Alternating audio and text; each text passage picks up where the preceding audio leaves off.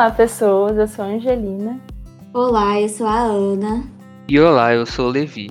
E você está ouvindo o Associados do Pop. O Associados do Pop é um podcast da Rádio Plural. Aqui vamos conversar sobre os últimos acontecimentos no mundo do pop. Vamos comentar sobre lançamentos e o que rolou de mais importante durante a semana. No episódio de hoje vamos falar sobre representatividade feminina com Isa, Beyoncé e as Spice Girls, fala polêmica de Ed Sheeran, lançamentos de julho e muito mais. Sejam todos muito bem-vindos ao Associados do Pop. Vamos ao giro do pop?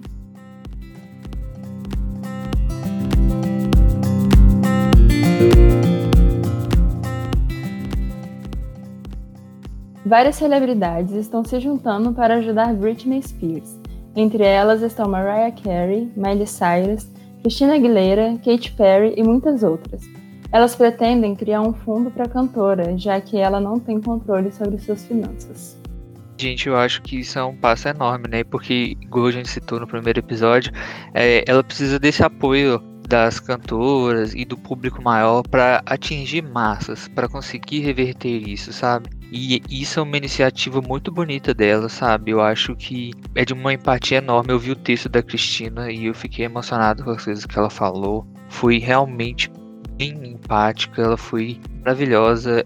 Eu acho que essa mobilização, além de importante, é algo que deve ser mais espalhado ainda, sabe? As pessoas devem saber, a Britney deve saber que ela tem apoio, o movimento Free, Free Britney vem só crescendo nas redes sociais. Eu, é, eu, vejo muito agora, principalmente depois da, da última audiência, que ela tá tendo um apoio que é mais que necessário, sabe? E isso é emocionante, verdade.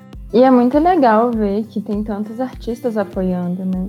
Porque eu imagino se fosse assim, aconteceu, né? Na época dela de 2007, 2008, o pessoal fazia piada com ela. E agora tem muita gente apoiando, muita gente vendo o quão errado tudo isso foi, né?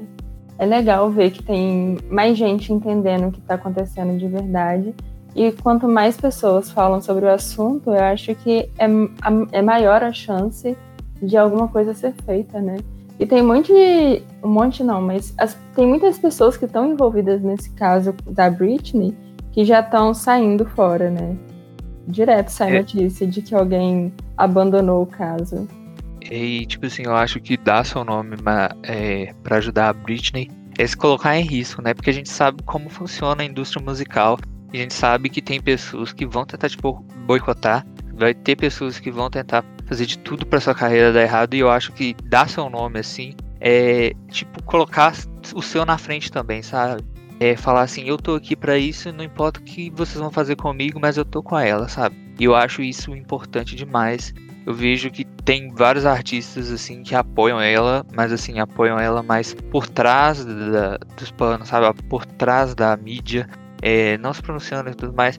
Tudo bem não se pronunciar, mas assim, eu acho que a, a, você se pronunciar sobre isso dá uma visibilidade enorme. E tipo assim, a Britney merece sair disso logo. Eu também vi essa semana a notícia lá que tinha, acho que foi um advogado que saiu. Ai, gente, eu fico, eu acompanho as notícias, eu fico, gente, quando isso vai acabar? Coitada da mulher, já, já deu. Todo mundo já sabe que ela já tá bem na cabeça pra fazer o que ela quiser. E que eles estão prendendo a mulher. Isso não é certo, sabe? Então, essa mobilização aqui realmente é algo que me deixa.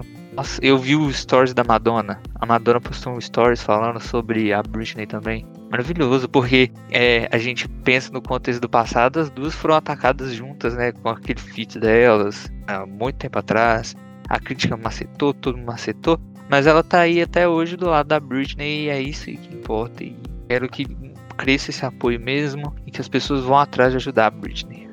Eu acho que é importante tantas artistas com nome muito grande na, na indústria e tal colocar esse apoio é, às claras, porque aí eu acho que acaba pressionando um pouco a justiça também, porque eles estão enrolando tanto que eu acho que vendo que tem tantas pessoas apoiando, às vezes pode ajudar a sair mais rápido, né, dessa situação. Sim, sim, tá sendo um processo muito lento. E não era pra ser assim, sabe? E eu concordo plenamente com o que você falou, Ana. É exatamente o que eu penso. Quanto mais as pessoas se mobilizam, mais a pressão vai ser para cima das pessoas que tem como resolver isso. Porque não tem jeito de falar, ah, não temos como resolver isso. Tem jeito sim. Basta a justiça querer e essa pressão é necessária. Essa pressão que vai ajudar a Britney sair disso. Então, concordo plenamente.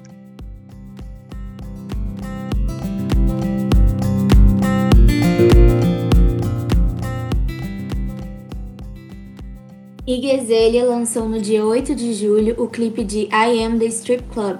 Eu sou o, clu o clube de strip. A música e o clipe são bem animados e têm uma pegada eletrônica. Iggy afirmou que queria lançar o álbum este mês, pois seria quando as boates começariam a reabrir, o que felizmente já está acontecendo em algumas partes do mundo. Queria. Vocês gostaram dessa música? Sim, eu gostei. Eu acho que é uma música bem dançante, sabe? A Iggy sempre tentou abordar nos projetos dela uma música que faz você se mexer, sabe? Desde o do debut dela e tudo mais. Acho legal ela pensar nessa maneira de fazer a música para as pessoas dançarem, se divertirem para ouvir na boate, porque quando você tá nesses lugares é uma maneira de se desligar do mundo, né? Porque a música faz você desligar do mundo, faz você se mexer, dançar e esquecer dos problemas que você tem e se liberar das energias ruins e tudo mais. E na boate a gente esquece disso e eu acho legal isso que ela tá falando, porque a IG também tem um grande público LGBT e a gente sabe LGBTQIA+, e a gente sabe que essa massa consome muita música. E eu acho legal ela pensar nesse público dela, porque é uma coisa que abrange, a música dela abrange vários, vários nichos, sabe? Mas assim, ela é uma pessoa que apoia muito a causa e tudo mais. Eu acho que ela pensa muito nesses fãs também, sabe? Porque a gente as pessoas vão ouvir isso na boate, vão dançar, vão se divertir. E eu acho que é o intuito dela, né? Fazer um álbum para as pessoas se divertirem, igual os últimos dela. É, ela tem músicas maravilhosas. Eu lembro quando saiu Fence, porque quando saiu Fence foi um estouro, quebrou recorde e tudo mais. Então, eu espero muito da Iggy nesse álbum e eu sei que ela vai fazer algo divertido, algo para as pessoas se descontraírem. Eu não costumo gostar muito das músicas que a Iggy lança. Eu ouvi essa música, eu não vi o clipe, mas eu ouvi a música e eu achei muito estranha. Tipo assim, eu lembro que teve uma parte da música que eu pensei, ah, essa música vai ser boa. E aí, do nada, eu fiquei, nossa, que música ruim. Mas é porque eu não gosto mesmo da Ig. Mas depois que eu vi isso, né, que ela fez a música e todo o projeto pensando em uma forma de festejar, né, como se fosse uma, uma volta para, entre aspas, a vida normal, faz mais sentido a música ter esse ritmo, ter esse estilo. Eu acho legal os projetos que estão chegando agora dos cantores, porque tem muitos cantores que estão nessa linha também, né? De fazer algo mais animado, porque as coisas estão voltando, os lugares estão reabrindo. Eu acho legal isso. Fiquei um pouco curiosa para ver o, o, projeto completo. Por mais que eu não goste da Iggy, por mais que as músicas dela não são muito do meu estilo, eu acho sempre legal ver essas. Quando tem um conceito bem formado a gente não vê a hora disso ser no Brasil também, né? Pra gente poder festejar, pros artistas nacionais poderem lançar mais músicas ainda, pra, mais música ainda pra gente festejar, porque já tá acontecendo de sair algumas músicas e a gente espera que isso avance logo pra gente poder curtir todo esse tipo de música nas boates, em todos os lugares, em festas, e na rua mesmo. E é isso aí, gente. Eu acho que esse, esse movimento de. Porque a gente vai passar uma, um momento pós-traumático com o Covid-19. Eu acho que vai ser muito estranho voltar para a vida agitada que a gente tinha, ou sair para uma festa, ir para boate. Vai ser meio esquisito para quem cumpriu as regras da quarentena e do distanciamento social. Então é, é uma maneira de quebrar esse gelo, de mostrar que a vida em animação, que a gente não vai ficar preso nesse tempo, que infelizmente vai ficar marcado na história por um momento ruim, sabe? E eu acho legal os artistas quererem que a gente festeje após acabar, apesar de tanta tristeza e tanto sofrimento que passamos em torno desses basicamente um ano e meio, mais ou menos, da pandemia. Então, eu acho que é uma proposta interessante e eu gosto de propostas que é, buscam animar o público que buscam fazer o, o público se mexer, sabe? Porque eu, eu sou muito ligado com músicas que fazem que me identificam e que fazem eu ter sentimentos, sabe? Que afloram minhas emoções. Mas assim, não é o mais saudável da gente fazer toda vez. Então, é necessário a gente ouvir uma música para se animar às vezes, para sair, para comentar com os amigos, para dançar com os amigos. E sobre isso aí, gente.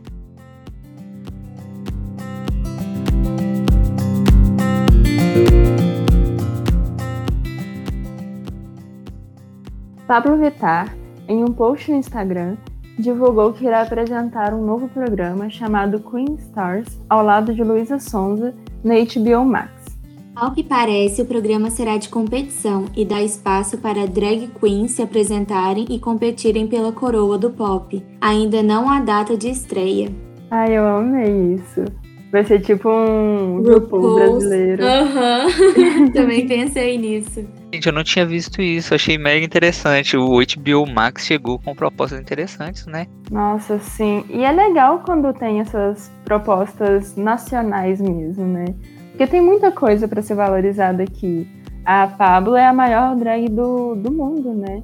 E é legal isso, de, de dar esse espaço para mais pessoas mostrarem o talento é uma colaboração de cantoras gigantes no Brasil, né? Tipo assim, é legal ver elas trabalhando em conjunto e tudo mais. Eu, eu não sabia, eu juro pra vocês, eu não sabia ainda. Eu tinha visto alguma coisa que ela apresentou no programa, mas assim, eu não tinha visto que ia ser no HBO Max. Mas assim, eu acho bem legal a proposta. Vai ser uma coisa que vai engajar muito o público brasileiro, porque a gente sabe que no Twitter, nas redes sociais, as pessoas ficam muito ligadas nos reality shows. E eu acho incrível o engajamento que os reality shows têm. Então acho que isso vai ser muito benéfico para elas e além de ser divertido, descontraído, né? É, eu gostei da proposta, não esperava. E é uma ideia que não foi muito explorada ainda, né, pelos realities brasileiros. É, e eu vi no Twitter, eu, a maioria dos brasileiros gostam bastante de RuPaul's, então acho que vai dar bastante bop. Será que a RuPaul vai comentar? Porque é que dá atrito, né, gente? Imagina. Ah, provocação. Vamos esperar que talvez a gente comente isso daí em outro giro do pop. Falar de Eu fico muito feliz pela Pablo. Nossa, adoro a Pablo. Nossa, incrível, sério. E eu fico imaginando os convidados que devem ter, porque uma grande parte de RuPaul, né, do programa, são os convidados. E aí eu fico imaginando todas as pessoas que vão aparecer. Eles podiam chamar também o pessoal da internet, né? Tipo, o Diva Depressão, eles tão, tem coisas nesse, nesse estilo também, não de drag em si, mas de competições, essas coisas assim. Podia chamar, não sei, a Lorelai Fox também como uma das juradas. Eu não sei como vai funcionar o formato, mas seria legal ter essa junção de pessoas muito grandes da música pop, como é a Luísa e a Pablo, junto com pessoas da internet, que o pessoal também já está mais acostumado a assistir. Sim, que cantores ou cantoras vocês acham que apareceriam nesse programa de, sim, de convidado? Nossa, a Glória. Deixa eu ver. Ah, eu acho que todas essas amigas drags da Pablo, tipo Aretusa, eu não lembro o nome de todas. Mas eu acho que é. Eu acho que a Anitta pode dar as caras também numa participaçãozinha aí nesse Nossa, programa. Imagina. Já quero a Anitta lá também. Eu também imagino, tipo, a Duda Beat, Jalu. Eu acho legal esse povo participando. É uma interação muito boa. Ia ser muito legal se o João fosse. Porque eu tava vendo uma entrevista recente do João com a Foquinha. E aí é, a Foquinha contou para ele que a Glória Groove tinha respondido que se pudesse montar qualquer cantor, ia montar o, o João. E ele ficou super animado. Ele falou que ia adorar ser montado. Então ia ser legal se ele aproveitasse essa oportunidade para se montar também. Também acho uma proposta legal essa daí. É, a gente não sabe quem pode dar as caras, mas assim, eu fico ansioso. Porque gosto de acompanhar programas e isso eu acho que vai ter minha audiência, porque simpatizo muito com a Pablo e eu sei que ela vai entregar uma coisa boa, viu? Ah, eu já tô ansiosa para assistir também. Nem tem HBO Max, mas vou. Até lá eu consigo. Nossa, essa questão do HBO Max, eu tô doido pra assinar mas aí falta grana, mas aí a gente arruma um jeito depois. A gente dá um jeito de assistir, paga pra ver e depois cancela. Sete dias grátis. E é isso aí. É, faz, cria várias contas, cada uma você faz um. Acho que é 30 dias grátis até. Dá tempo de assistir tudo, maratonar. Ou são sete? Dá pra ver ele e o Selena Plushef ainda. Então, Nossa, podem contar com meus 30 dias grátis da HBO Max. Propaganda de graça aqui.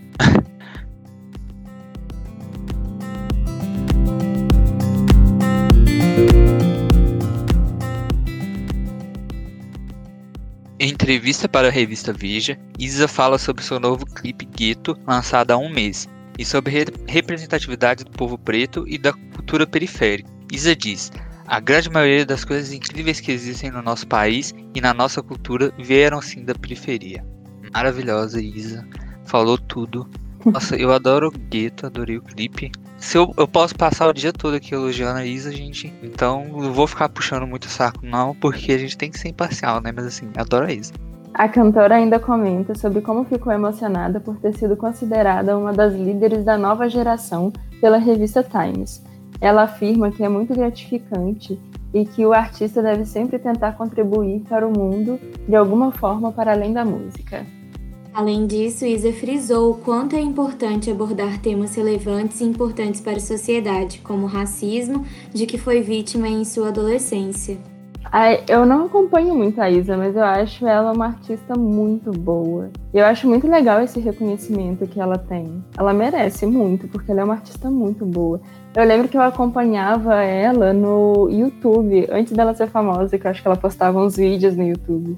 E aí depois eu nem reconheci ela. Quando eu vi ela começando a fazer sucesso, eu não consegui ligar uma pessoa na outra. Eu gosto muito da Isa, sabe? Tipo assim, eu acompanho algumas músicas dela, gosto da personalidade dela, ela é uma pessoa maravilhosa. Ela tá em todo lugar, né? Ela faz muita publicidade. Eu acho ela, além de uma cantora incrível, ela tem uma voz incrível. Ela é uma performer incrível. Ela fala muita coisa importante nessa, nessa entrevista e muita coisa necessária, sabe? Porque hoje em dia a gente vê muita coisa é, relacionada a essas pautas sociais é, e pautas raciais que as pessoas banalizam. Tipo, ela tem a voz importante eu considero a Isa é, a porta-voz de um movimento aqui no Brasil. Ela tem uma voz enorme. Ela me lembra um pouco a Beyoncé. Não vou fazer muitas comparações, mas assim, ela utiliza a voz para coisas necessárias.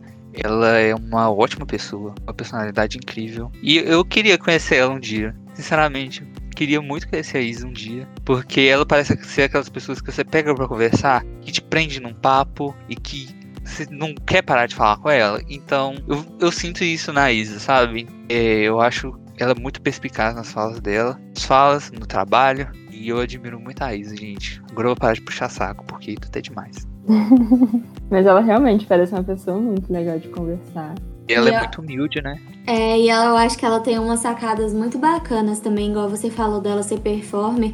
Eu vi o clipe do Goethe, né, que é o que, tá, que a gente começou a comentar, e ela teve uma a sacada da bandeira no chão é, para mostrar o momento que o país tá, tá passando, né, que ela colocou a bandeira sem as estrelinhas e sem o escrito e tal. Eu achei muito interessante, ela tem umas sacadas muito legais críticas sociais de primeiro calão, né, gente? Ela, pessoa que sabe o que tá fazendo, tá no controle do, do processo criativo dela, tá no controle da carreira, não tem medo de, de falar, não tem medo de bater no peito e falar é isso aí mesmo, é exatamente isso. Até nos clipes dela ela coloca as críticas necessárias. Isa, você é maravilhosa.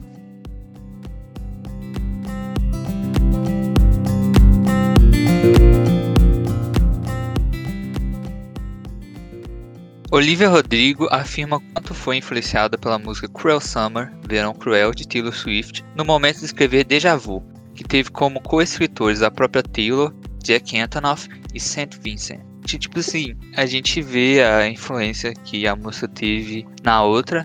Eu acho que ela acreditou mais pela influência por ter o sample, né? Principalmente no, na ponte, mas assim, é incrível o jeito que a Taylor hoje em dia está influenciando novos artistas. Estão crescendo vários artistas que são considerados filhos da Taylor, por exemplo.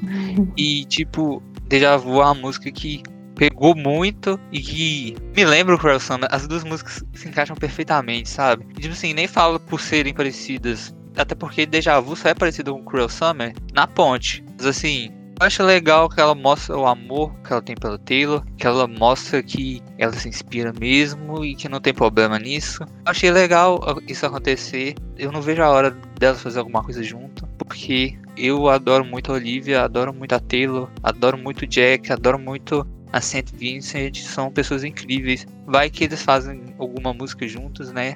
Nunca se sabe. E é muito foda ver isso da Olivia Taylor. Eu acho legal também isso que você falou que tem vários cantores que estão surgindo agora que falam que a principal influência é a Taylor, que eles não têm vergonha de falar isso, né? Porque teve uma época, principalmente 2016, que o pessoal tinha vergonha, de, até antes disso, que tinha vergonha de falar que é fã da Taylor. E agora os cantores que estão mais crescendo falam, falam isso com todo orgulho, né? Tem o Conan que fala muito isso também. E eu achei legal também a, a Olivia colocar os créditos para Taylor, porque ela fez isso essa semana, eu acho. E antes, todo mundo falava que a ponte realmente parecia com Cruel Summer. E ela falou que foi inspirada em Cruel Summer, mas não tinha colocado os créditos para isso.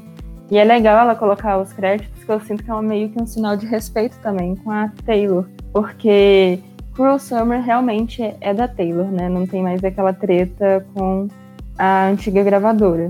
Mas você percebe o respeito que a Olivia tem pela Taylor com é, One Step Forward, Three Step Back também.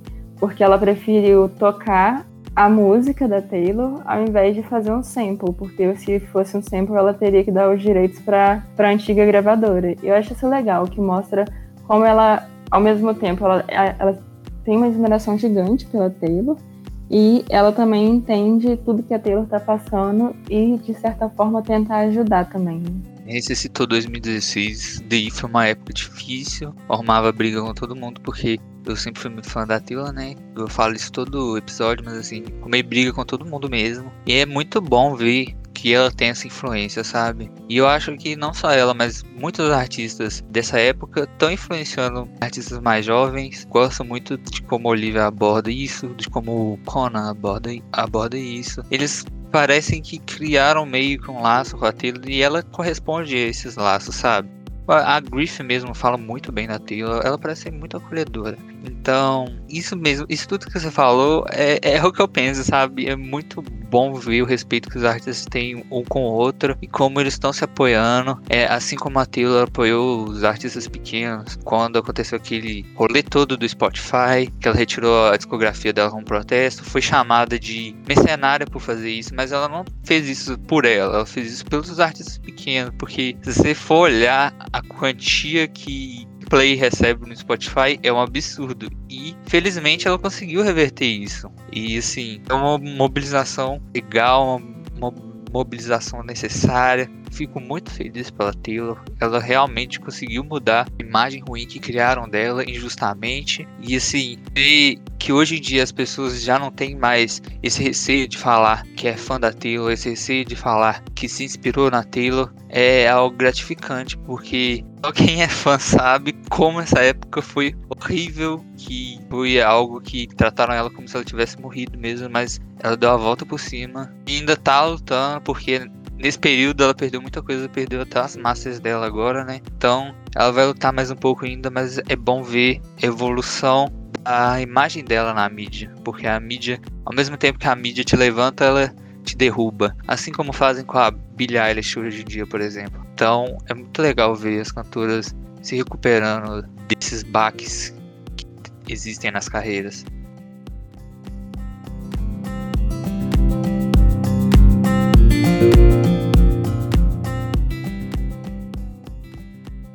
Halsey divulgou na última semana a capa de seu álbum If I Can't Have Love, I Want Power. Se eu não posso ter amor, eu quero poder.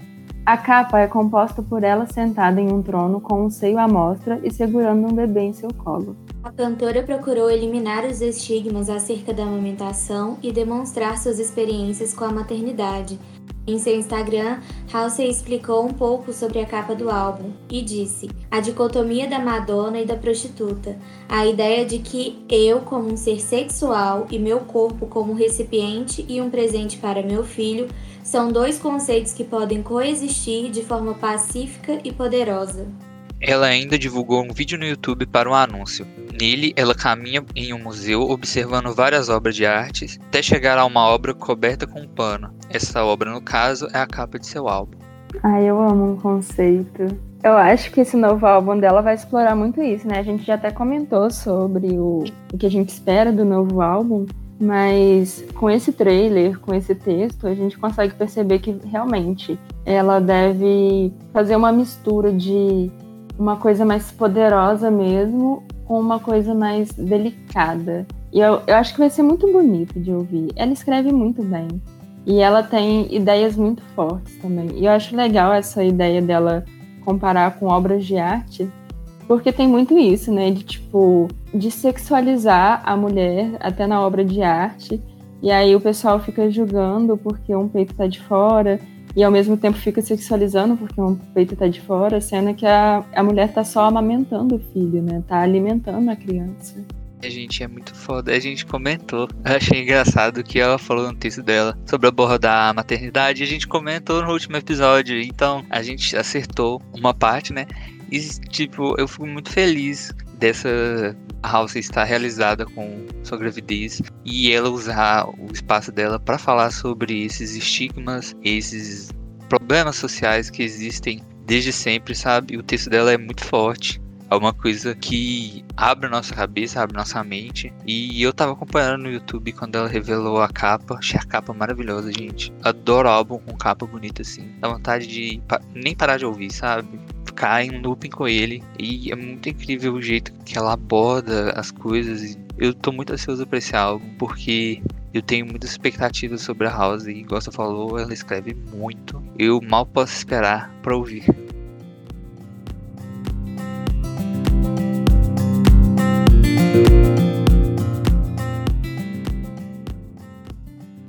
Álbum de Adele pode ser lançado até setembro deste ano, segundo a revista Vogue. A cantora lançou seu último álbum em 2015. Nossa, quando ela lançar esse álbum, vai ficar no topo de todas as paradas. Gente, vocês acreditam nisso realmente? Olha, eu acho que sim. Pelo que eu lembro, estavam falando que ela ia lançar ano passado, né? Tanto que, tipo assim, eu lembro em novembro do ano passado que tava todo mundo falando, nossa, Bruno Mars vai lançar música esse, esse mês. E aí depois começou o boato falando, não, Bruno Mars não vai mais lançar música, porque a Adele falou que vai lançar música agora em novembro e ele não quer bater com ela. Só que assim, ninguém lançou nada, né? Por mais que o Bruno Mars tenha lançado o projeto com Silk Sonic, eu nem lembro em que mês foi, mas tá esse boato desde o ano passado que a Adele tá voltando. Eu espero muito que ela volte mesmo, porque as músicas dela são lindas. E ela é uma artista muito, muito boa. Eu acredito que ela volta esse ano. Não sei se esse prazo que deram vai ser isso mesmo. Mas se for, eu fico imaginando o, o Grammy do próximo ano, com Olivia Rodrigo, Vai ter Evermore da, da Taylor, que pode concorrer também, né? Aí vai ter Adele. Nossa, vai ser um Grammy muito, muito difícil de escolher. Eu espero muito que ela lance mesmo, sabe? É, ela me lembra a categoria de artista que demora para lançar álbum. Tipo, tem a Sky Ferreira desde 2013 sem lançar álbum. A Lorde que tava até agora sem nenhum projeto para nós, agora tá voltando. E eu tenho muita esperança, porque desde o ano passado estão atiçando os fãs, estão atiçando todo mundo falando que ela vai voltar. Eu espero que volte mesmo, porque nós precisamos de novos hinos a dele. Volte logo. É igual a Rihanna também, que to todo ano sai um rumor de que ela tá voltando, de que tem música nova e ela tá sempre enganando a gente. Sim, Ana, sabe que eu ouvi hoje? Ouvi um boato hoje que ela estava gravando um clipe em Nova York. Eu falei, gente, hoje não é primeiro de abril de parar, ninguém vai cair tá nessa. Vendo? Engana a gente desde sempre. Todo ano sai algum. Ai, olha o teaser dessa música dela, que não sei o que tem. E toda vez é mentira. Ela fica iludindo a gente e continua vendendo as calcinhas dela, né? A Rihanna tá sem lançar desde 2017 ou 2015? Acho que é 2017, não é? Nossa, eu não lembro. Acho que 2016. Nossa, Espera que eu vou. Tempo. Tanto tempo que a gente já tá até esquecendo. Pra vocês verem como que o trem tá difícil. Eu lembro que foi quando eu entrei na UFOP, eu tava ouvindo o último álbum da é, Foi 2016 mesmo. É. Chutei os dois anos, os dois anos errados, e ainda. Beleza, mas assim, igual eu tava falando, é, esses, esses cantores demoram muito pra lançar álbum, sabe? Tem a Cisa, tem a Rihanna, tem a Sky Ferreira, tem a Lorde. A Lorde eu vou excluir um pouco porque ela vai lançar álbum ainda, né? Vai lançar álbum mês que vem. Mas assim, a gente vê essa demora, esse perfeccionismo delas. Então a gente já fica esperando pra ver o que vai acontecer. Porque a dele faz 5 anos. 5 anos? Eu tô, acho que a gente tá em 2020. Faz 6 anos que a gente não escuta nada da dele. Eu lembro de Hello ainda.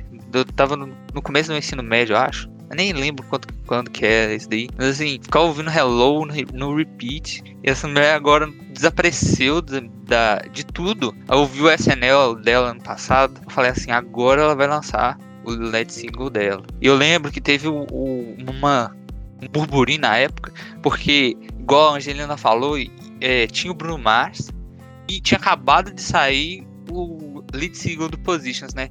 E eu tenho muitos amigos e amigas Arianators. E quando saiu o boato que a Adele voltar, gente, virou um caos. Todo mundo falou, pronto, acabou, gente. Vai todo mundo, nem vai ligar para as coisas da Ariana, vai todo mundo ouvir a Adele. Mas assim, não aconteceu. E a gente fica esperando para ver o que, o que a Adele vai aprontar, né? Porque em seis anos a gente precisa de material dele. Porque eu acho também interessante que ela lança o, os álbuns com números, né? Tipo assim, provavelmente vai ser com a idade dela e tudo bem, né? A gente só quer ouvir as músicas dela. Espero que ela volte logo mesmo. E o resto a gente segura para falar na pauta principal de hoje. E tem certos artistas que eles eles modificam toda, toda a indústria da música, né? Eu sinto que a Adele é uma dessas. Tipo assim, ela pode ficar cinco anos sem lançar. Quando ela lança, muda tudo. Tipo, o pessoal começa a ouvir o que, que ela tá fazendo para poder fazer parecido. A Lorde também é muito assim. Quando ela lançou o debut dela, nossa, todo mundo tava fazendo igual a Lorde. Tanto que falaram que até a Taylor tava fazendo coisas igual a Lorde. Então é muito legal. Eu tô muito ansiosa para ouvir essas novas músicas da Adele, porque isso vai meio que direcionar também, né? Assim, eu acho que a Adele tá passando um pouco dessa fase de, de tendências, porque eu sinto que a tendência agora é muito anos 80. Eu não vejo que a Adele vai fazer uma música bem anos 80, né? Mas ainda assim, eu acho que ela consegue direcionar um pouco como vai ser a música. E eu tô muito curiosa para ouvir as próximas músicas dela.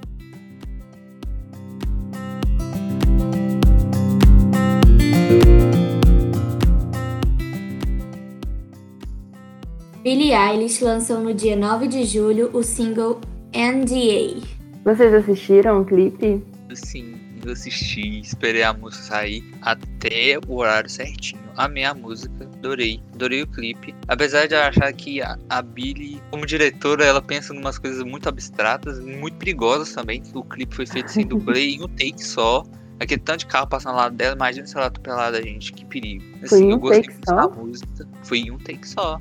Nossa. Tudo isso. Ela postou os bastidores do clipe e tudo mais. E, tipo, eu gostei muito da música. A música me lembrou muito o debut dela mesmo, sabe? Essa música me deixou mais ansioso ainda pro álbum. Ai, gente, eu quero muito ouvir esse álbum. Pelo amor de Deus, chega final de julho logo pra mim ouvir esse álbum. Estou rezando porque ai, isso me deixou muito ansioso. Não aguento mais esperar pra ouvir a faixa título. É, ele pegou muito. Eu, eu acho que eu escutei mais 100 vezes no meu Let FM. Nossa, o que, que vocês acharam? Eu gostei muito. Eu gostei muito da produção também. E o clipe me deu muita sensação de Bellyache. É como se fosse tipo uma continuação de Bellyache. E eu gostei muito, porque foi aquela lembrança, né, da Billy antiga. É, eu tô ansiosa para ouvir o novo álbum. O pessoal reclama muito que a Billy faz a SMR, né? Eu gosto do jeito que ela canta. E eu, mas uma coisa que eu gostei nessa música, que não tem acontecido muito nas outras, é que ela mostrou um pouco mais a voz dela. Por mais que na hora que ela mostrou a voz dela foi quando a produção ficou mais pesada, você consegue ouvir bem a voz dela. Ela explorou um pouco mais, né? Tá uma coisa sussurrada, a música quase toda, só que também tem esses momentos de explosão. Eu gostei bastante, eu tô, tô ansiosa pro álbum dela.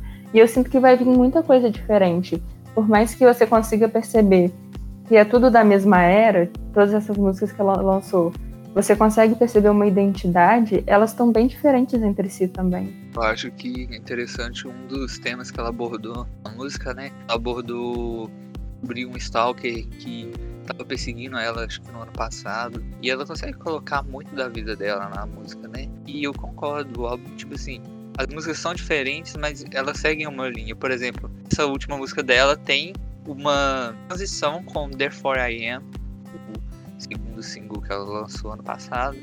Isso é muito interessante, porque eu adoro quando a música faz transição com a outra, gente. Eu juro que eu vou pro final e pulo pra ouvir uma trocando pra outra. E ela já tinha feito isso no debut. Espero que ela faça mais disso ainda nesse álbum, porque eu gosto de ouvir as transições de música. E eu tô muito ansioso por Happy and the Never.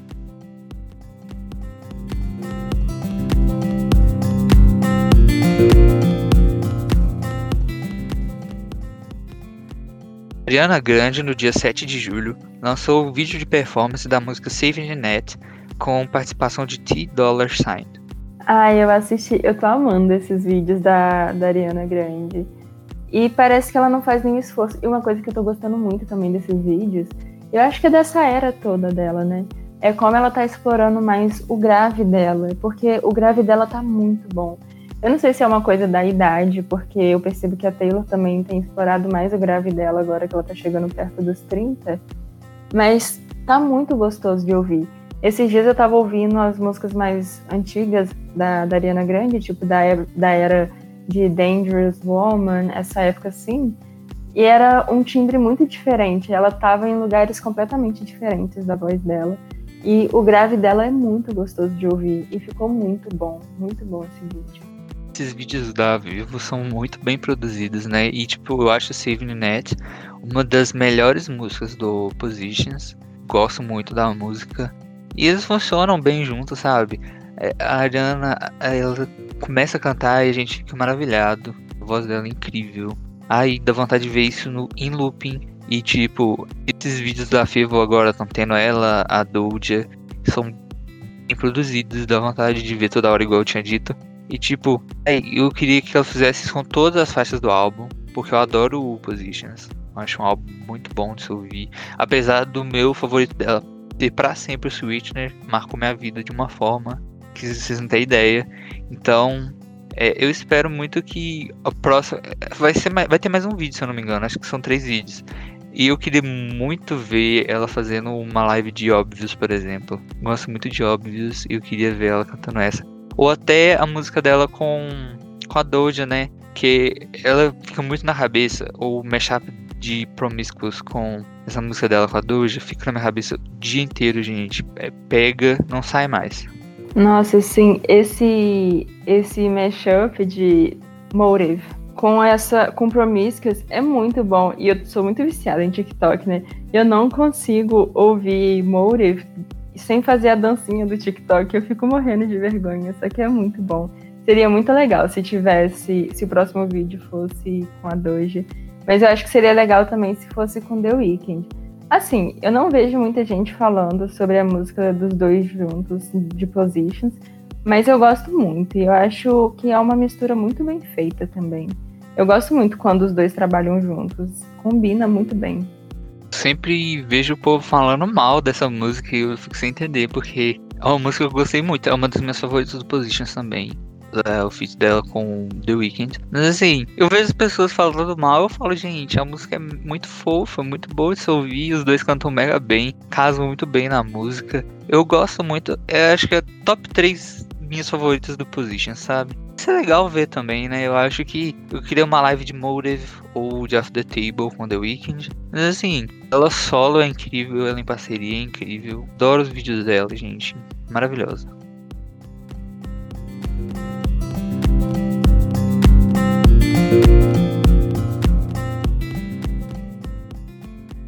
E esse foi o Giro do Pop, quadro que comentamos as principais notícias da semana. E se você está ouvindo a gente pelo site da Rádio Plural, meu nome é Ana e você está ouvindo ao Associadas do Pop, podcast que comentamos tudo sobre o mundo do pop. E agora, vamos para a nossa pauta principal da semana.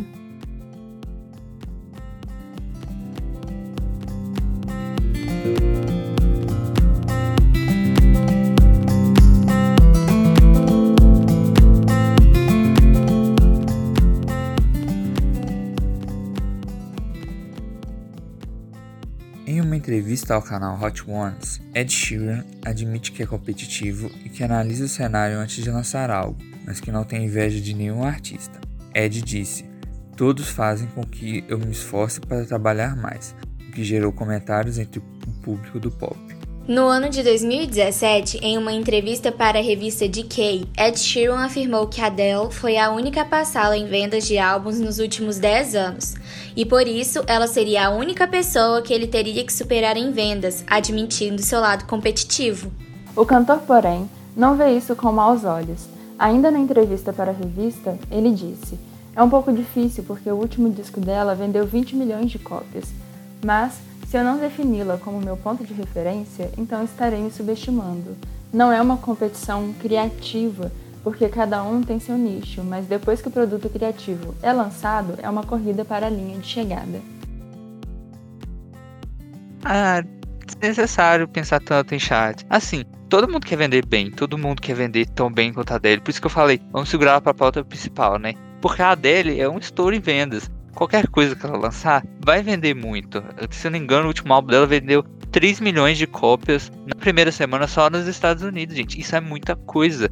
Por exemplo, o 999 da Taylor vendeu um milhão de cópias só nos Estados Unidos na primeira semana. E é uma coisa difícil de atingir. É difícil você vender um milhão, isso em um país só. As vendas mundiais são enormes. E tipo, Drake mesmo, Drake, ele já vendeu um milhão de cópias direto. E tipo, eu acho que ele vê isso como uma competição para ver quem vende mais. Mas assim, ele acaba esquecendo do processo criativo que cada um tem seu processo criativo. A Adele tem o dela, a Taylor tem a dela, o Drake tem o dele. E ele, eles conseguem agradar não só o nicho deles, mas todo um nicho, entendeu? O Ed também não tem umas vendas ruins. Ele vende bem. Ele vende bem singles, vende bem álbuns. Mas assim, ele se pautar em uma competição com essas pessoas é diferente, porque pessoas elas meio que moldam a indústria. Elas têm maneiras de trabalhar diferentes elas mudam, igual a Angelina falou quando a gente estava citando sobre o lançamento do álbum da Adele. Eles moldam o que, que a gente vai ouvir a partir de agora. Eles têm uma influência enorme. É legal você saber da influência deles, mas assim, essa competição é bem desnecessária, que qualquer artista vai vender bem. Uma hora você vai vender bem, uma hora você vai vender mal, uma hora seu single não vai bem, uma hora seu single, seu single vai muito bem. Por exemplo, Shape of You é muito maior do que Bad Habits está sendo, por exemplo. Sim, eu acho que ele não fez isso como maneira de criar uma competição, e sim de tipo comentar a situação. Mas assim, eu sinto que na cabeça dele não é só isso. Ah, eu acho muito chato esse, essa ideia dele de competição. Eu vou ser aquelas pessoas chatas que falavam, ah, eu prefiro o Ed antigo. Mas eu realmente prefiro o Ed antigo, de, da época de Lego House, 18. Porque naquela época ele ainda era, não era muito conhecido. Na época ele era mais conhecido por escrever músicas pro One Direction do que por ele ser o Ed Sheeran. Tanto que depois ele teve que ele não lembro como foi a questão de contrato, mas ele teve que parar de escrever música para One Direction para meio que construir uma identidade dele. Mas assim, na época, eu sinto que ele escrevia música mais por ele mesmo, por coisas que ele vivia, por coisas que ele gostava de falar. E aí, eu acho que principalmente depois de Think Now Loud, tudo mudou na cabeça dele, parece. Ou já era assim e ele só viu oportunidade. Mas fica fala chato. da fama subir na cabeça, né? Nossa, sim. E fica chato, porque parece que a música dele perdeu um pouco o valor. Porque eu, eu vejo muito assim, tipo, essa época de Lego House, é, do, do Ed me lembra muito cantores do tipo Bon Iver, esse pessoal mais alternativo que tem um nome gigante, mas que eles não não estão tentando, tipo, eles só são bons, eles não precisam provar que eles são bons, todo mundo sabe que eles são bons. E na época, eu vi o Ed Sheeran desse jeito também, ele não precisa provar que ele é bom, ele escreve muito, ele canta muito e toca muito. Só isso já prova tudo para ele, né? Ele não precisa estar tá lá em cima para provar isso. Só que eu acho que quando ele chegou lá em cima, parece que ele perdeu tudo aquilo que ele tinha antes. E aí eu comecei a ficar com um pouquinho de pé atrás com ele. Porque as músicas pareciam muito comerciais, não era uma coisa mais. Não parecia que vinha dele mais, era muito comercial. Tanto que esse projeto que ele teve, acho que chama Volume 6, alguma coisa assim, é um, um projeto dele de parcerias, eu achei muito ruim. E eu sinto que a ideia que ele teve foi tipo, vou chamar nomes grandes, porque aí os meus fãs vão juntar com os fãs desses, desses grandes cantores, e aí vai fazer o número subir. Só que na verdade aconteceu o contrário, né? Todo mundo odiou, todo mundo achou super estranho a, esse projeto dele. Eu entendo que, tipo, esse projeto que ele fez, principalmente, que tem bastante rap, é uma coisa que ele sempre queria, porque ele sempre gostou de rap mas parece que tudo foi feito de um jeito muito comercial. E as músicas também estavam muito repetitivas. Tipo assim, você escutava três músicas do álbum, você já, já sabia como ia ser o álbum inteiro, não tinha aquela surpresa. E a letra também era a mesma coisa que qualquer outra, outro cantor popular. Não sei, eu acho que é, é importante é, eles se preocuparem com os números, porque os números mostram um pouco como as pessoas estão vendo eles. Mas eu acho que quando você se preocupa só com os números, você perde muita coisa na hora de escrever. Tem a Taylor, por exemplo. Eu não acho que ela se preocupa tanto com o número, apesar daquele, daquele documentário dela que ela não conseguiu nada com Reputation. Ela falou que precisava criar um álbum melhor. E ela criou Lover, que pra mim Lover é um dos piores dela, apesar de ser muito bom também. Mas assim, depois que ela deixou isso de lado, ela criou Folklore, que é o melhor da carreira dela. E aí a gente percebe, né, que quando você fica com isso na cabeça, preciso ganhar prêmio, preciso ter os maiores números, você acaba fazendo a mesma coisa que todo mundo está fazendo. Quando você tira um tempinho para pensar, não, eu quero fazer isso porque é isso que eu tô sentindo. Aí sai um folclore da vida. Acho que eu falei demais. Assim, eu concordo. Discordo na parte do Lover, porque eu amo muito Lover. Marcou muito meu 2019, nisso eu discordo. Mas assim, a gente vê que o folclore mesmo não tinha aquelas é, pretensões de fazer grandes números no Spotify. Foi só um lançamento surpresa de músicas alternativas, sabe?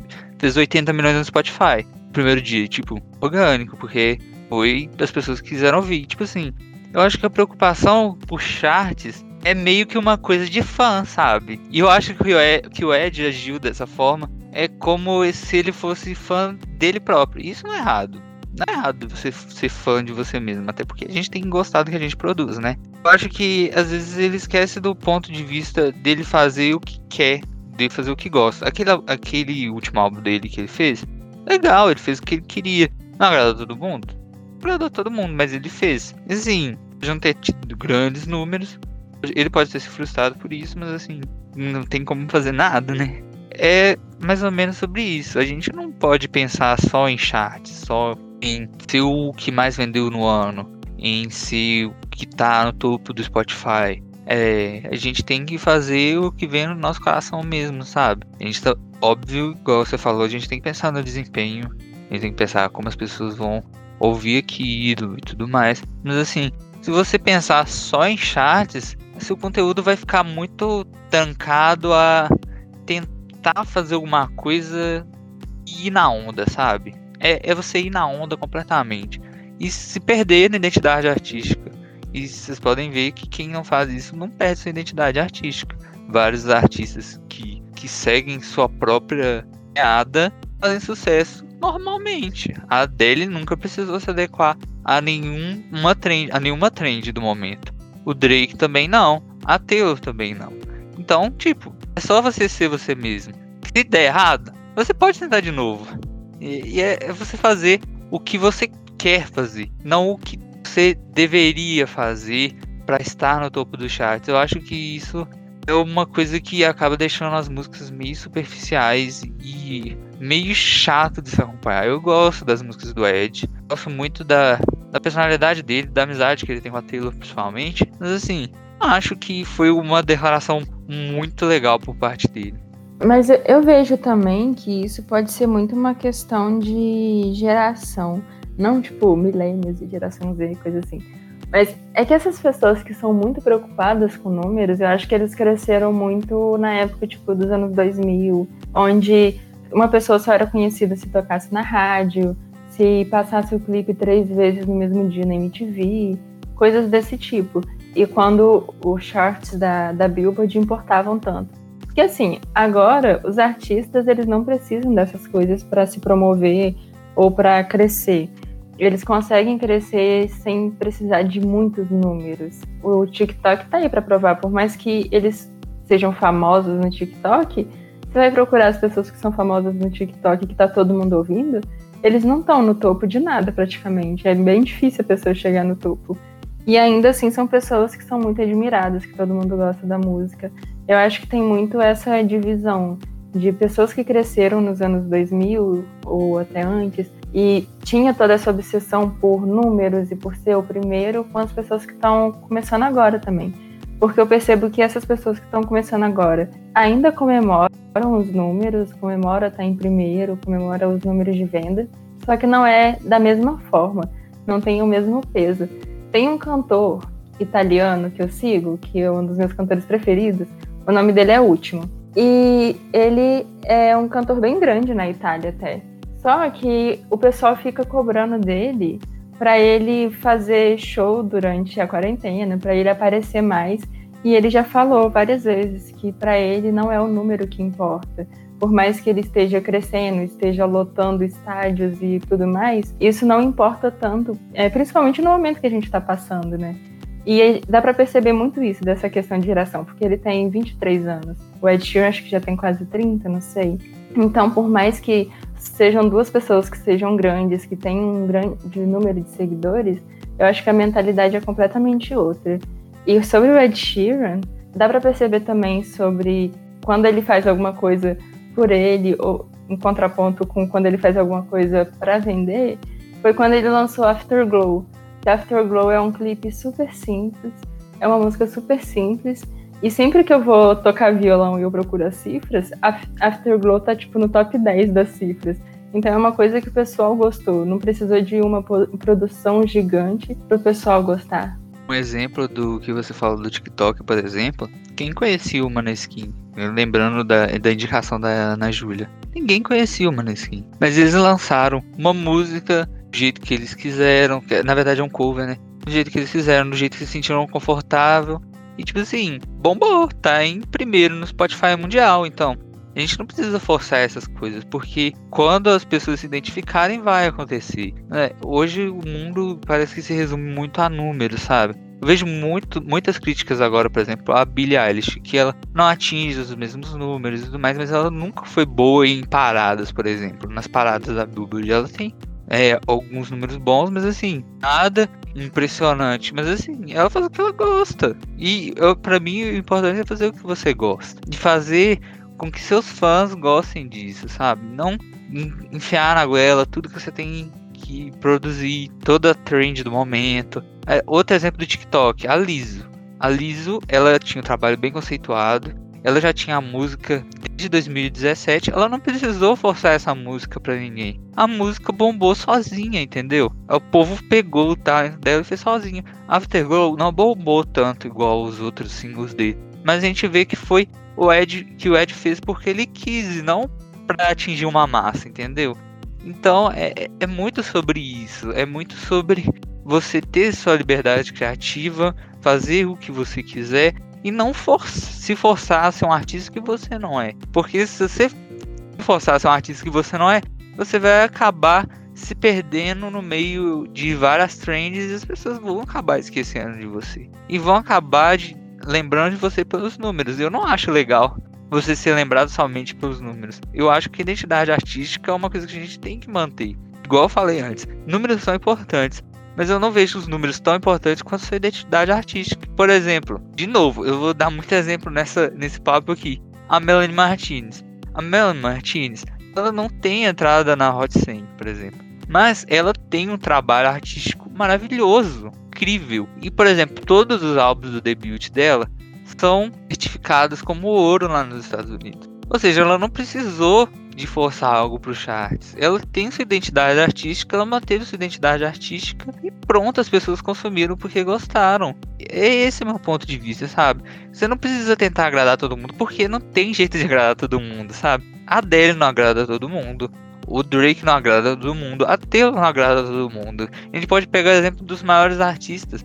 O Michael não agradou todo mundo. O Prince não agradou todo mundo. A Madonna não agradou todo mundo. É impossível você agradar todo mundo.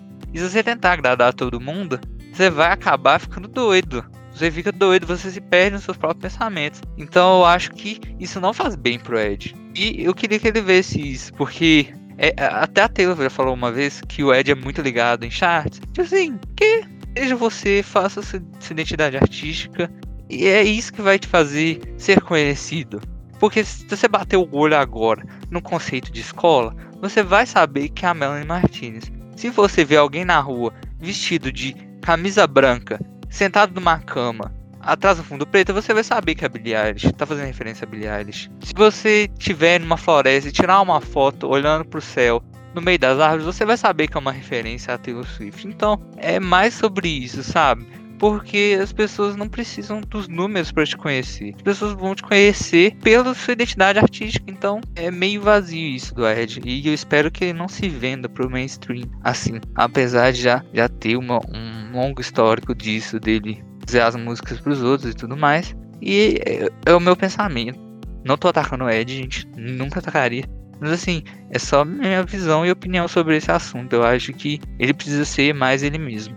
Eu amei que você falou da Melanie, porque, nossa, eu sou apaixonada pela Melanie. E eu sinto que o pessoal não valoriza muito ela. E ela é uma artista gigante. O, ela produz tudo. Nossa, ela é incrível. Mas um exemplo disso também, de tipo, você ser grande e os números não importam. Não é que não importa, mas os números não fazem tanta diferença é One Direction. Tipo, a One Direction foi a maior boy band do mundo por, por uns cinco anos, ou até um pouco mais que isso, não sei. E eles nunca conseguiram o número um na Billboard. E eles não deixaram de ser One Direction por causa disso. Quando você falou da Taylor e do Ed, eu lembrei de uma.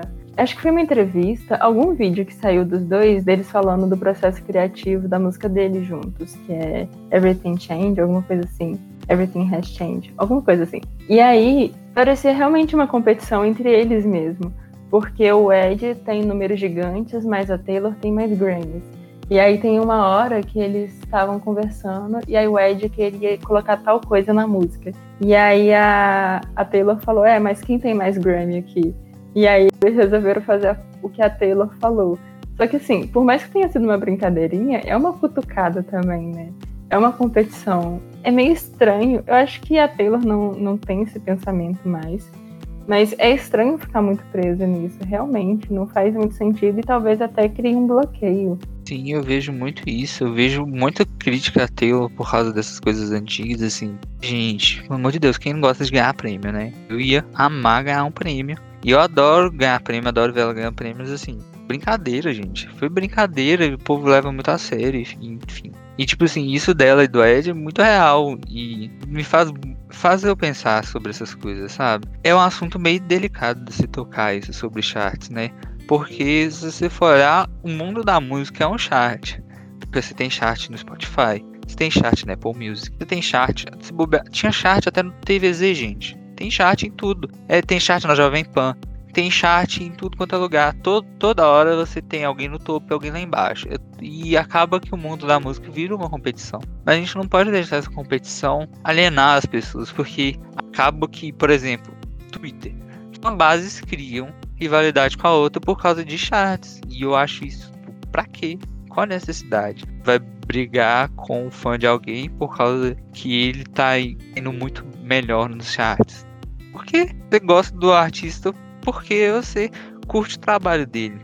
Não porque ele é o maior, o que mais vende, o que mais ganha prêmios e tudo mais. Outro exemplo, você falou do, da Melanie, acho que foi da Melanie, alguma coisa assim. Lembrei do The Weeknd. Gente, vocês acham mesmo que ele fez Binding Lights achando que ia ser esse estouro? Não, ele fez porque ele quis. Ele seguiu a estética que ele quis. Ele fez o conceito que ele quis. E acabou que deu tão certo. Na verdade, ele e a Dua, né? Eles fizeram do jeito que eles queriam. Deu tão certo que eles criaram tendência. E todo mundo seguiu essa tendência. E o maior hit de 2020, 2019, 2020, se bobear 2021 também, que Blind Lights está no, top 20, eu acho. Do Billboard até hoje. Foi feito fazer, ele fez porque ele quis. E assim, isso mostra que às vezes a gente não precisa ficar se esforçando para os charts. Acontece naturalmente, organicamente. E é assim que funciona o mundo da música, gente. Forçar demais não vai adiantar nada. Porque você pode estar em primeiro lugar na Billboard com Eolin Rádios ou com outras, outras maneiras de burlar o chart. Mas assim, não é tão satisfatório quanto ter sua própria identidade. Eu penso muito sobre isso. Eu acho que a identidade vale mais do que números.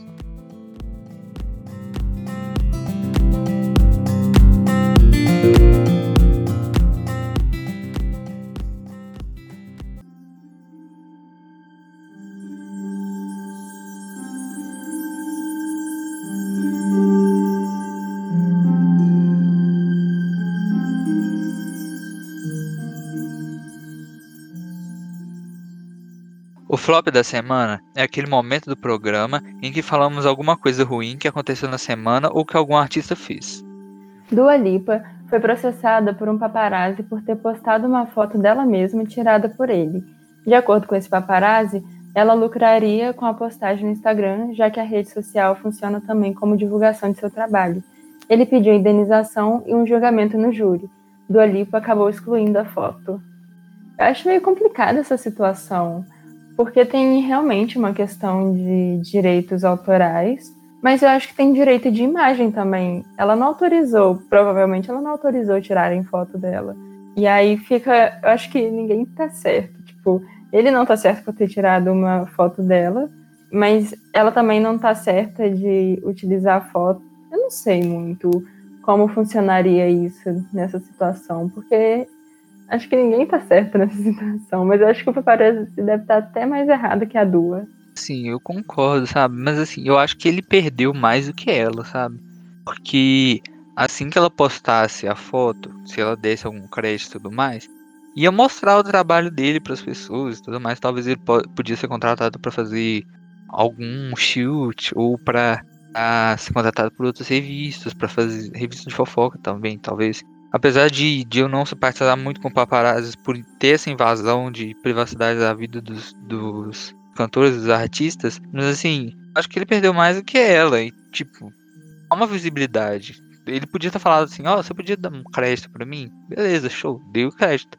E assim, é, é meio dividido, porque a gente não sabe o que pode acontecer num julgamento desse, né? Porque tem esse, essa, esses dois lados. E é dois lados da lei. Qual que sobressai contra o outro? O direito autoral ou o direito de imagem? É meio difícil de essa decisão. E levar para o tribunal demora. E é uma dor de cabeça. Por isso que eu já, já faria a mesma coisa que a Dua, que ela apagou a foto. Apesar de achar que ela não tá errada, eu penso muito que um impasse que poderia ter sido evitado com uma conversa, sabe? Eu concordo.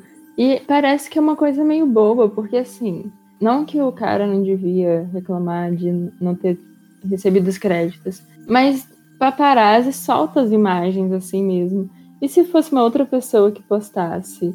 Eu não sei, eu achei meio estranho essa, essa reclamação toda. Eu não sei como funciona a questão, o quanto que paparazzi recebe por foto, por exemplo. Mas eu vi há pouco tempo que naquele Frame Britney, que na época de 2006, 2007, não sei, uma foto da Britney valia um milhão de dólares.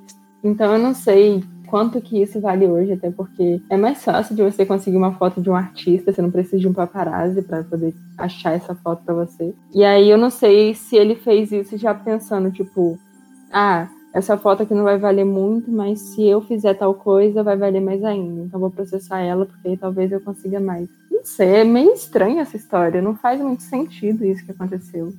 É, eu acho que foi mais para tentar ganhar em cima, né? Já do que já tinha ou do que poderia ter. Acho que foi mais para tentar ganhar em cima. Só que não deu muito certo. E eu acho que esse desenrolar vai ser muito grande, viu, Ana? Vai ser complicado, porque a Dua tem sua parcela de razão também, ele tem a parcela de razão dele, mas assim, meio difícil dele ganhar, né? Vamos esperar para ver o que vai acontecer. Eu acho meio estranho você ser cobrada pela sua própria foto, mas assim, tudo bem, né?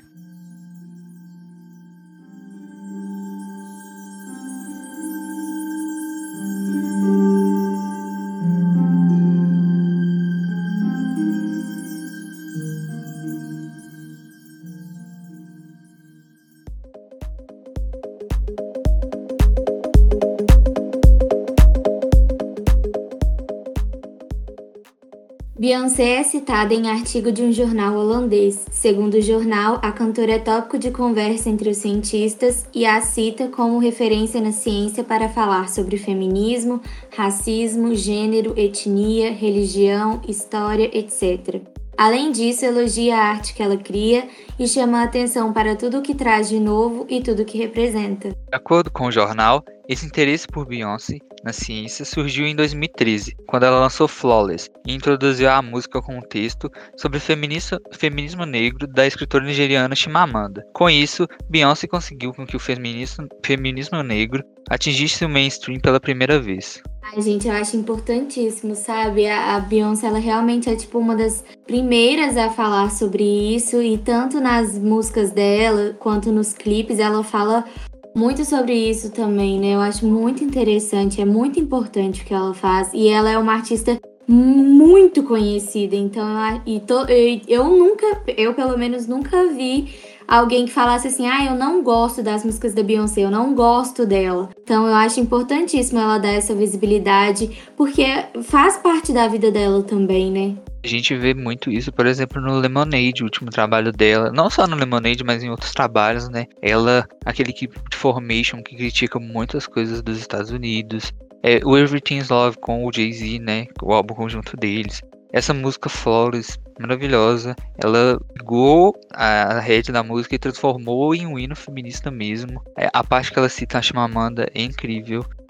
Chega a arrepiar. Eu vi a parte da tour que ela fez, né? Muito incrível. Eu acho que a Beyoncé é, é uma pessoa para ser estudada mesmo, porque o impacto que essa mulher tem é algo impressionante. E assim como eu falei da Isa, né? Que até citei ela como a Beyoncé brasileira, ela utiliza a voz dela de maneira incrível ela se pronuncia, ela dá cara a tapa, ela busca a luta pelos seus direitos, pelo direito da população preta dos Estados Unidos e não só dos Estados Unidos como do mundo, né? E isso é incrível. Ela é uma cantora, ativista, performer, é mãe, ela é mil e um, gente. Maravilhosa, Beyoncé. É incrível. Eu, eu não canso de falar que essa mulher é incrível, gente. Toda, toda pessoa que aparece aqui eu chamo de incrível, mas é realmente o que eu penso, porque eu fico sem palavras para falar da Beyoncé. Eu acompanhei ela desde pequena. Desde. Acho que a primeira música que eu ouvi dela foi Irreplaceable. Mas assim, ela tá na minha cabeça desde sempre. Eu acompanho ela, adoro ela. E é, eu fico muito feliz em ver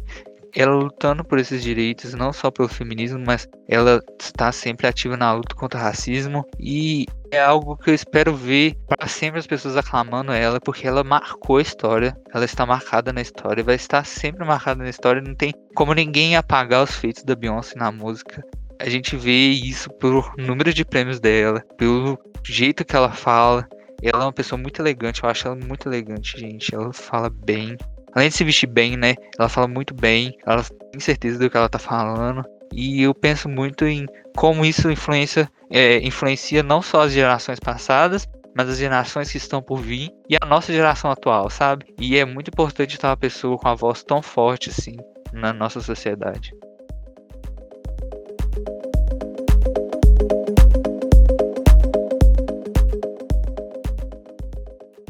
O Nostalgia DP é o quadro em que relembramos uma música das últimas décadas que foi muito marcante. A música de hoje é o Wanna Be, da banda Spice Girls, que completou 25 anos este mês. Essa música foi o primeiro single do grupo e transformou o pop depois do seu lançamento em 1996. Wannabe atingiu o topo das paradas em mais de 30 países e seu primeiro álbum, Spice, vendeu 23 milhões de cópias, o álbum de uma girl band mais vendido da história.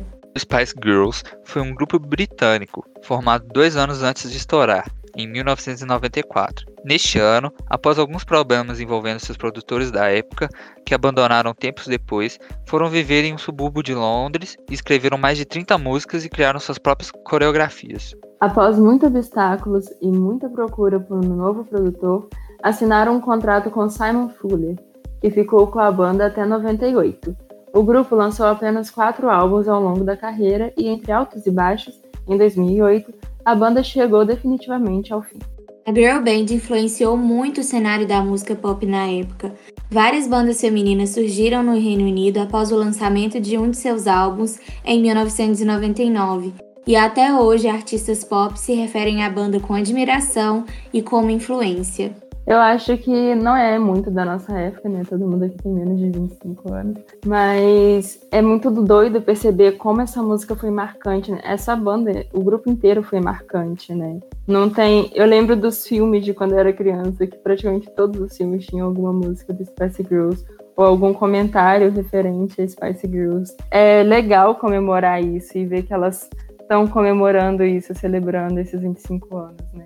Eu não sou muito da época, não, mas a minha mãe sempre gostou muito de Spice Girls, então eu sei assim, a maioria das músicas por causa da minha mãe. Eu adoro, porque é uma vibe muito gostosa, né? As músicas são muito dançantes, muito animadas, e eu gosto bastante. E vai ser uma girl band que vai ser sempre lembrada na história, né, gente? Até solo, as cantoras e as artistas do grupo têm grande influência até hoje, né? Tanto em programas, acho que a Mel B faz parte de um programa de talentos, se não me engano, e, tipo, Wannabe marcou não só a geração dos anos 90, mas assim, a geração dos anos 2000 também, né? Porque é uma grande referência na cultura pop. É tipo Thousand Miles da Vanessa Calto, todo mundo conhece. E vai ser para sempre assim. para sempre não, vamos exagerar, porque as pessoas vão mudando e tudo mais, mas assim, é uma música mega conhecida. Eu adoro as Spice Girls.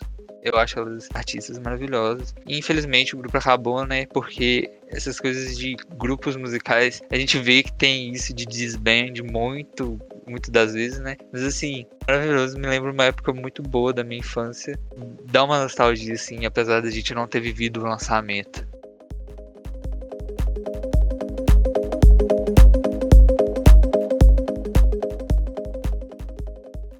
Possa DP é o nosso quadro que comentamos sobre novos artistas que acreditamos que vão fazer sucesso e que valem a pena a gente ouvir. A aposta de hoje é a Flomili. E, gente, a Flomili, ela é uma cantora, é rapper na verdade, mas ela faz um rap meio pop, tipo a Doja. E ela teve seu debut em 2019 e ela tem um álbum. E eu acho as músicas dela maravilhosas, porque ela inclusive já tem várias músicas que irritaram no TikTok. A voz dela é muito marcante e é algo que empolga, sabe? As músicas dela empolgam, tem energia, ela canta muito bem, ela tem um flow incrível. É uma artista que vale a pena a gente estar tá sempre de olho, porque ela vai crescer mais ainda. Não vai ficar só no nicho do rap, ela vai ficar enorme. Eu tenho quase certeza que ela vai crescer muito. Eu gosto muito dela, gosto da personalidade dela. Ela, eu não acompanho é muito igual outras artistas, mas eu adoro o álbum dela. Eu escutei várias vezes, eu escutei o álbum dela até enjoar, que saiu ano passado. E é, é uma coisa, ela é meio nova, mas assim, muito para crescer ainda na indústria. Eu não conheço ela. Ela é gringa? Ela é sim, eu acho que. Tem uma música dela que foi, foi um estouro no TikTok, por exemplo. É, acho que o nome é Beef Flomily. Sim, fica muito na cabeça. Se você escutar uma vez, você vai lembrar dessa música o dia todo.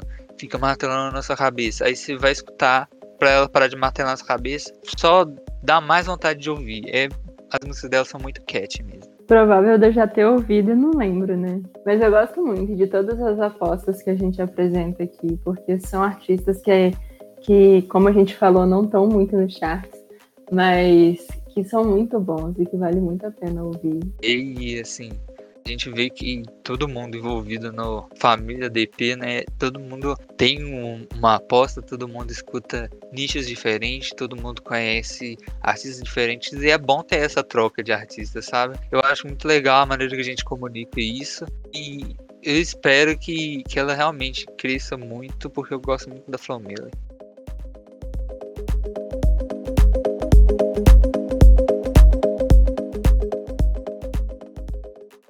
E agora vamos para a última parte do nosso programa, que é o Associados Indica, um quadro em que indicamos alguma coisa que gostamos. Pode ser um artista, uma música, uma série.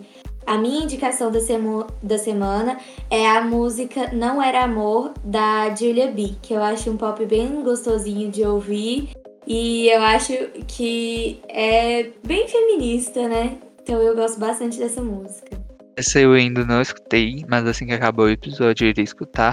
Porque a Ana Júlia tem um gosto incrível. Então, se ela tá recomendando é porque é bom, gente. Podem ouvir. É isso aí mesmo. Nossa, sim. Eu, eu acho que eu ouvi essa música uma vez, mas a Ana Júlia tem um gosto muito bom mesmo. Então escutem tudo que ela, que ela passar aqui. Então, gente, é, a minha indicação da semana, né? É Vício da Selena Gomes, como vocês viram no último episódio, eu falo muito da Selena Gomes. Sempre vou falar porque eu sou muito puxa-saco da Selena. E essa música é incrível, a produção dela é incrível. Tudo que tem essa música é incrível. Saiu no EP dela em espanhol, o Revelation, que saiu no mesmo ano. Eu tô falando em inglês, mas o álbum é, em espanhol, gente, desculpem, eu já acostumei a falar o nome dos álbuns em, inglês. Mas assim, essa música é maravilhosa. Foi a primeira. Foi quando saiu o álbum, quando saiu o EP no, no caso. foi a música que eu mais gostei de primeira, sabe? É muito viciante ela cantando em espanhol, ela tem uma voz que casa muito bem com o espanhol. Ah, é uma música ótima. É, acho que é uma das minhas mais reproduzidas dela nesse ano e vale muito a pena a gente escutar. A Selena é uma artista incrível, ela é boa tudo que faz. Falei isso no último episódio, falei nesse e vou falar em todos que eu tiver a oportunidade de falar. Se acostumem. Esse, eu lembro quando esse EP lançou, Vício, o nome Vício ficou entre os assuntos mais falados no Twitter. O Twitter inteiro surtou com essa música. Eu, eu amo a Selena Gomes cantando em espanhol. Eu sinto que combina muito também. E o EP tá todo completinho. É muito bom esse EP. A música é muito boa também. Eu adorei a recomendação. Sim, o EP dela é bem coeso, é muito gostoso de ouvir, sabe? É um dos meus trabalhos favoritos do ano. Então, gente, já aproveitando que eu já recomendei a música, se quiserem, escutem o EP inteiro, porque vale muito a pena. A minha recomendação da semana ia ser outra. Mas assim, eu vou recomendar uma banda que ninguém conhece, né? Tipo, nem é a maior do mundo, que é o BTS. Porque, assim, lançou ontem, né, sexta-feira, a gente tá gravando isso aqui no sábado. É, lançou na sexta-feira essa música e o clipe também, Permission to Dance. E eu chorei tanto quando eu vi o clipe pela primeira vez. Nossa, gente, vocês assistiram? A minha recomendação é essa: é Permission to Dance do BTS. Vocês assistiram o clipe? Eu assisti uma parte, eu achei é, o clipe bem bonito, né? Porque eles sempre entregam visuais. Mas assim, eu vi uma parte do clipe, mas eu não ouvi a música de novo ainda. Então eu que reavaliar. Mas assim, parece estar tá bem boa. Eu gostei de Butter. Achei Butter uma música boa. Mas assim, eu vou rever o clipe de novo porque eles entregam visuais, viu? É, tipo assim, eu acho Butter muito. Eu, eu gostei mais de Butter, mas tá muito legal o clipe. Eu admito que eu não, ou, não acompanho muito o BTS, sabe? Eu só vejo o que falam no Twitter e tal, eu não sou muito de acompanhar. Mas depois da indicação agora, eu vou ver o clipe e vou ouvir a música. Eu comecei a acompanhar o BTS tem pouco tempo, acho que foi ano passado, ano retrasado, mas que eu tô virando fãzinha mesmo foi esse ano, eu acho.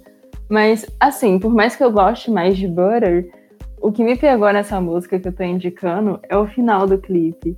Que, assim, eles estão na Coreia, né? Estão muito melhor que a gente que tá no Brasil. E aí no clipe é meio que uma comemoração de que a pandemia tá num nível mais, mais estabilizado, né?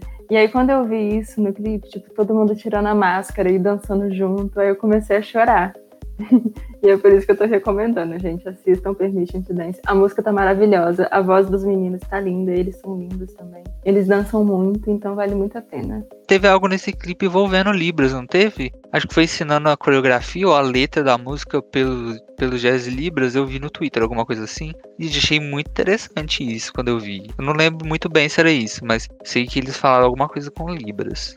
Ah, não sabia disso, achei legal. Eu acompanho, eu gosto das músicas, mas eu ainda não sou. Não tô muito por dentro de tudo que eles fazem, mas eu acho que eles são artistas muito gostosinhos de acompanhar, porque é aquele povo que você sabe que você não vai se arrepender, porque eles são. Eles realmente se importam. Acho que vale a pena. E dá uma sensação boa escutar essa música. É, aqui no ADP todo mundo só recomenda coisa boa, gente. Então se a gente falou que é bom, é bom de verdade mesmo. Então escutem nossas recomendações.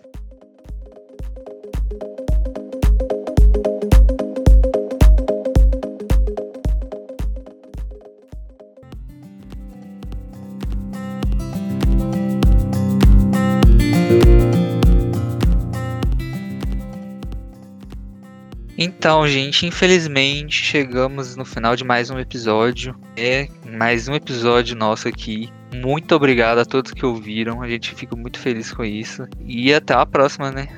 Não esqueçam de seguir o Associados do Pop no Instagram, que é Associados do Pop, tudo junto. E também a gente no Spotify. E também não deixem de acompanhar a programação da Rádio Plural, de segunda a sexta, com programas sobre séries, animes, esportes, notícias e muito mais que torna a Rádio Plural diversamente única. Obrigada a todos que nos ouviram e até a próxima. Tchau. Oh.